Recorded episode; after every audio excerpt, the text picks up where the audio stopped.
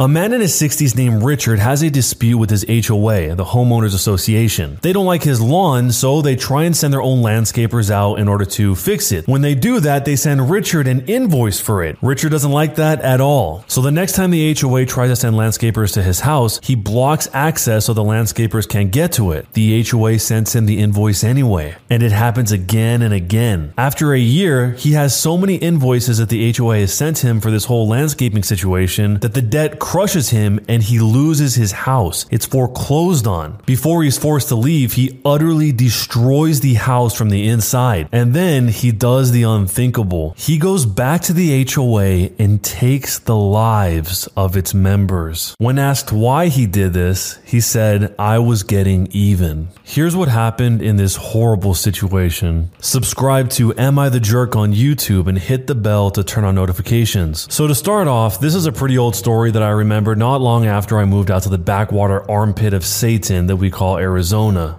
and was instrumental in my parents not buying a house in a neighborhood with an HOA initially. So here's the backstory. This part of the story takes place shortly before the year 2000. In my state, we have numerous retiree communities that are run by HOAs, homeowners associations. The vast majority of them, in my experience, are as a respite and habilitation provider that can be summarized simply as near to full on tyrannical in their intercommunity politics, often targeting members out of the clique, while heavily favoring those those who fell in line. In this case, it started with Richard and the new HOA board, henceforth going to be abbreviated as NHB, New HOA Board, for convenience sake. Richard had lived in his house in the community under the prior HOA board for close to 10 years. Before that, a community mailbox was installed near his driveway and had the borders of his house lined with row hedges. These two details will be important later. However, around early 2000, a new HOA governing board was elected by this time, many others had moved into the area and began parking in front of the aforementioned mailbox, a number of which, to my memory, were NHB board members. Richard had at first tried talking to the offending mailbox blockers that would block his driveway. Eventually, however, he would resort to simply parking his car in front of the driveway and by extension, the mailboxes. In retaliation, the NHB would tow his car and invoice Richard for it. In addition to this, Richard was not the type to constantly preen and prune his hedges around his house or keep the lawn well kept. The HOA, as a result, began sending landscapers to trim them for him and would naturally invoice him every time they did for the bill. Richard, both verbally and in writing, in rather rude terms, requested they not send them and denied the landscapers access to his house. But he was still invoiced for their being contracted, even though they were sent away. Eventually, as I remember, the NHB would send the landscapers to his home when he was away or not home, and then still invoice him the costs after. Finally, having enough, Richard ended up killing off his lawn and hedges to force the NHB to stop sending landscapers. But due to laws in my state and the NHB's bylaws, they were able to sue for the cost of all the invoices sent over the course of nearly a year or so and managed to foreclose on Richard's house for the unpaid fees. So he was forced to move out and chose to move to California for a time. This is where the revenge begins. With the events leading up to the nuclear revenge set in place,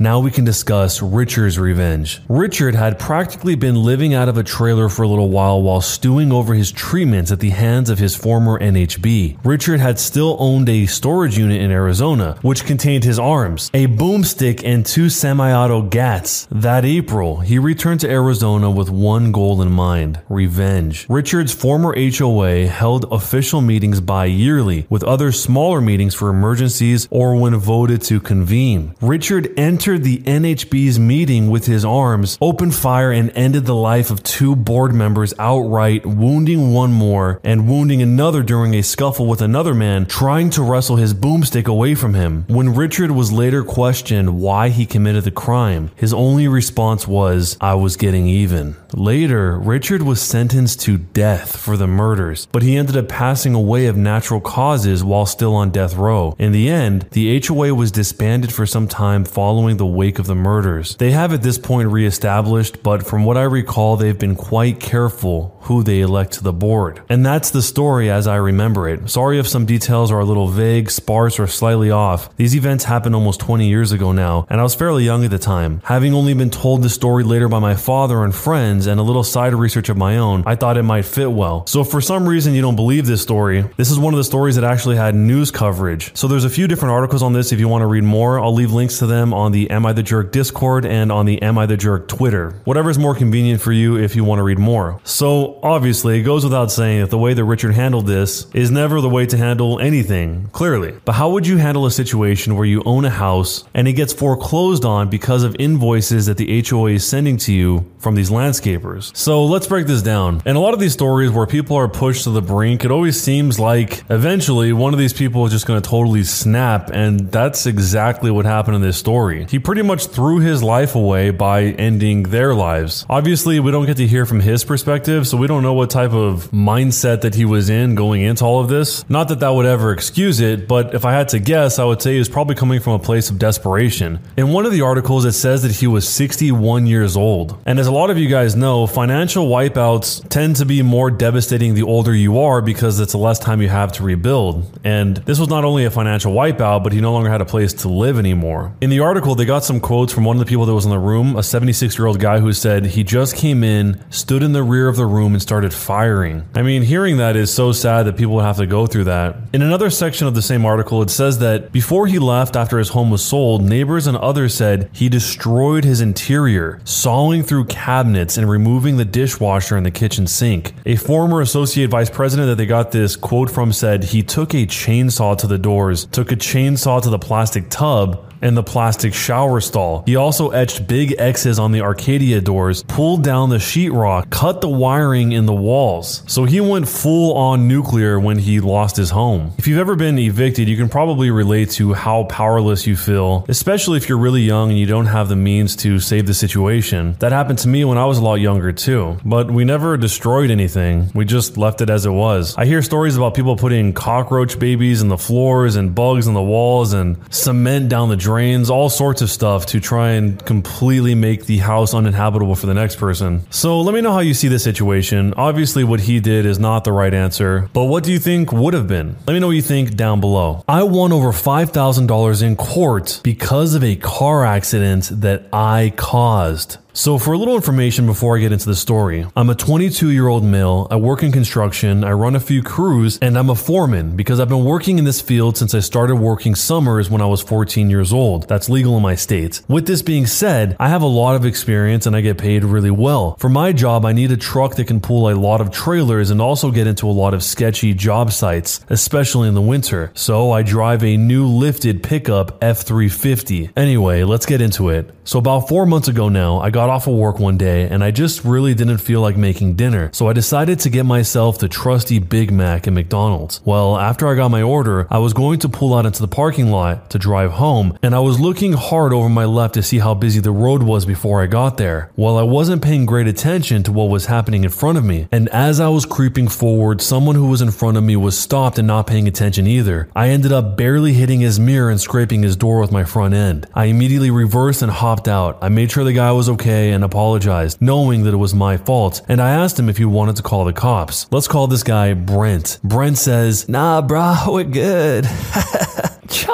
If you could just get me your insurance info, I think we could get this taken care of. I was fine with that as there was no damage done to my truck, and it's not required to call the cops for an accident if it occurs in a private parking lot. This is relevant later. We exchanged information and he seemed pretty cool. So I tell him to go get the damage bid and I'll just pay in cash so my insurance rates don't go up as long as he's okay with it. He says that's fine, and we both just leave, and I feel like a moron, but all in all, Brent seems like a cool dude, and I just hope we can get it sorted out smoothly.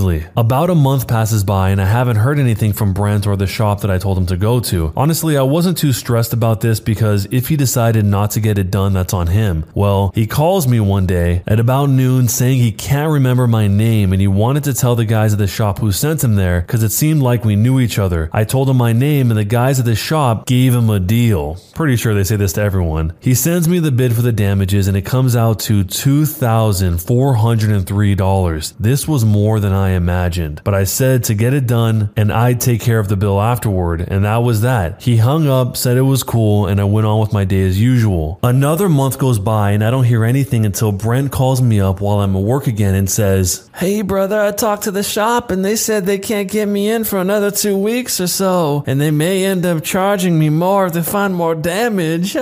I say, okay, sounds good. Just let me know, man. I hope it goes smooth for you, and I'm sorry for the inconvenience. He seemed to take it good, and I'm really just trying to be a good person. He responds with, Well, after talking to my wife, I'm okay if you just wanted to write a check for 2500 and we can call it even. This seemed odd to me because why wouldn't someone want their vehicle repairs all paid for? I say, Okay, man, let's set a time and place to meet and I'll get you paid. He liked the idea and ended the call by telling me he would let me know. Yet another month passes by and I hear nothing.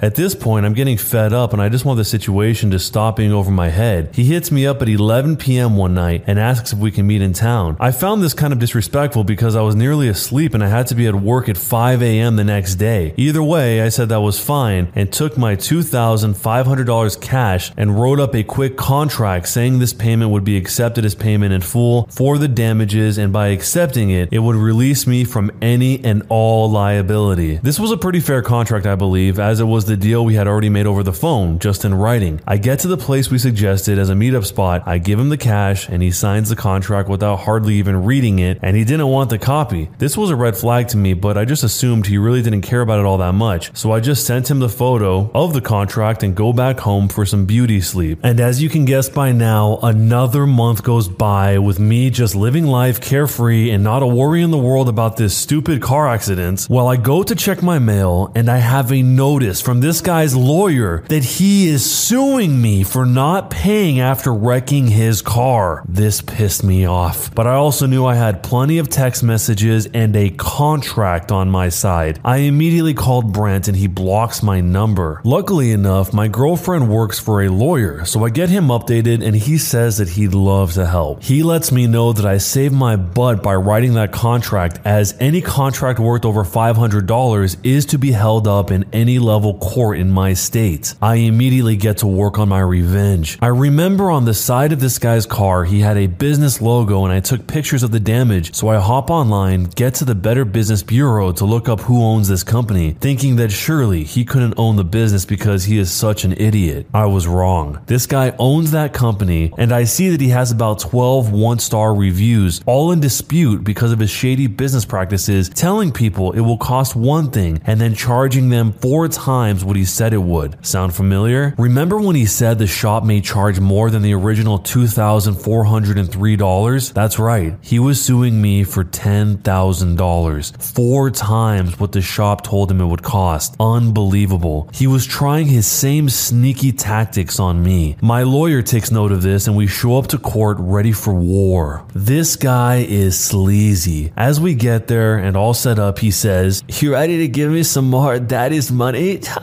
With a smirk. I guess just because I'm young and I drive a nice truck and I could afford $2,500. His lawyer gets up and starts trying to say this nonsense about me hitting and running, and Brent barely got a picture of my license plate. So I tried to bully him into taking a deal for only $2,500 when the damage was clearly more than that. There were obvious holes in this story and he really didn't have much to say. Just imagine the smile on my face as my lawyer lays out the printouts of our text messages and the physical copy of the contract, which was signed by Brent. His lawyer was ghostly white and looked sick. After laying out all the evidence, my lawyer pulled out a little hidden gem the printouts of all the complaints we found on the Better Business Bureau and how he was doing the same thing to me. That was the final nail in the coffin as the judge said he had seen enough. He asked Brent for any final statements, and Brent said, I don't even have the 2,500 anymore. Can I just like get that then and we'll be okay? Literally admitting to the judge that he had received my money and his story was just a load of nonsense. I thought his lawyer was going to strangle him. It was beautiful. The judge ended up ruling in my favor and demanded him to pay my legal fees as well as damages and lost wages because I had to miss work to be in court. The absolute sweetest part was that this particular day, my crew was on a very high wage job, and I was technically the one getting paid before I paid them out as subcontractors. This means I was to be paid $475 an hour, and this whole ordeal took about five hours. He ended up having to pay me almost $5,000. I don't think I've ever been so happy in my life. So, was my revenge enough? Save big money when you start your next project today at Menards. Convert your current recess lighting with energy saving LED downlights from Feit Electric. They're bright and install easily in just minutes. They also go from regular lighting to nightlight mode with just a simple flip of a switch. Save big on all Feit lighting products now at Menards. Shop our lighting options today in store and on Menards.com. Save big Life's better with American Family Insurance because our home policies help protect your dreams and come with peace of mind. Save up to 25% by bundling home, auto, and life. American Family Insurance. Get a quote, find an agent at amfam.com. Products not available in every state. Discounts may not apply to all coverages on an auto or home policy. Discounts do not apply to life insurance policies. Visit amfam.com to learn how discounts may apply to you. American Family Mutual Insurance Company SI and its operating companies American Family Life Insurance Company 6000 American Parkway, Madison, Wisconsin.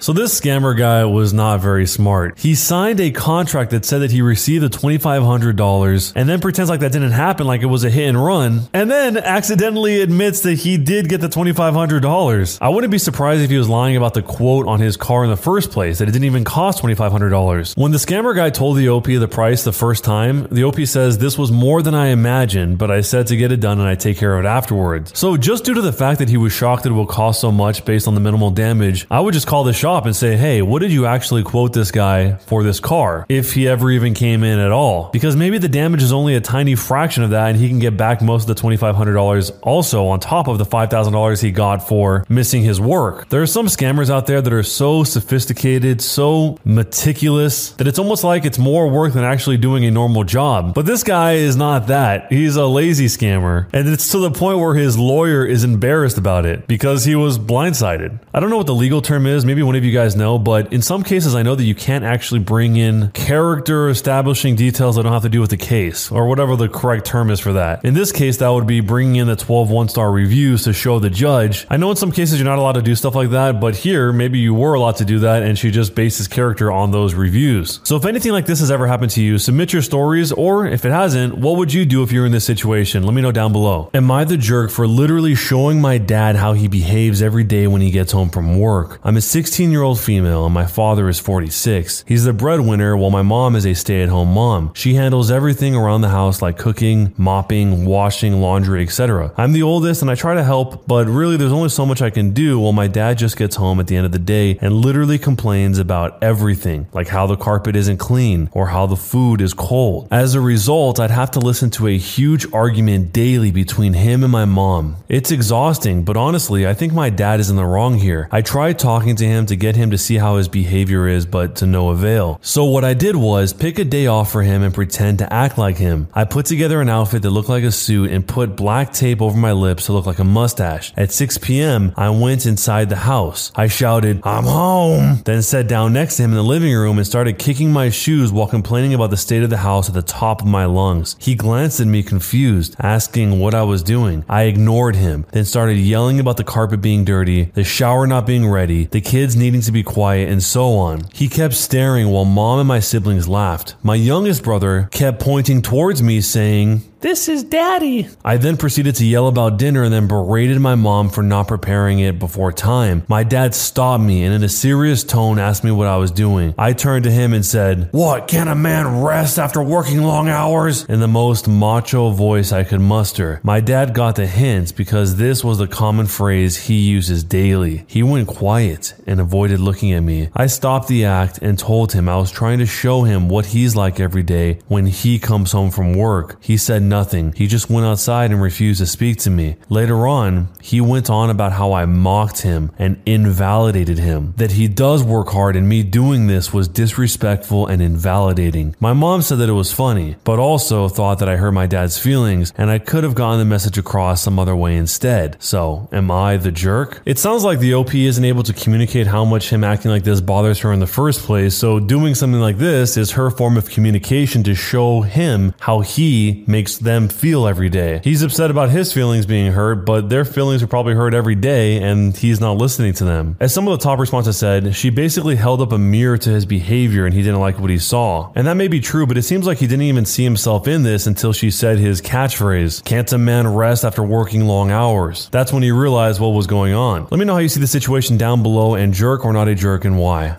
When you subscribe, make sure to hit the bell to turn on notifications. To finish listening to all the stories in this series, use the playlist at the top of the description. And next time you live stream, use the cream of the crop music. Search for cream of the stream on Spotify or whatever music platform you use for copyright free music to use for your stream. It's free. Cream of the stream. Either way, thanks a lot for listening. I'll see you guys next time.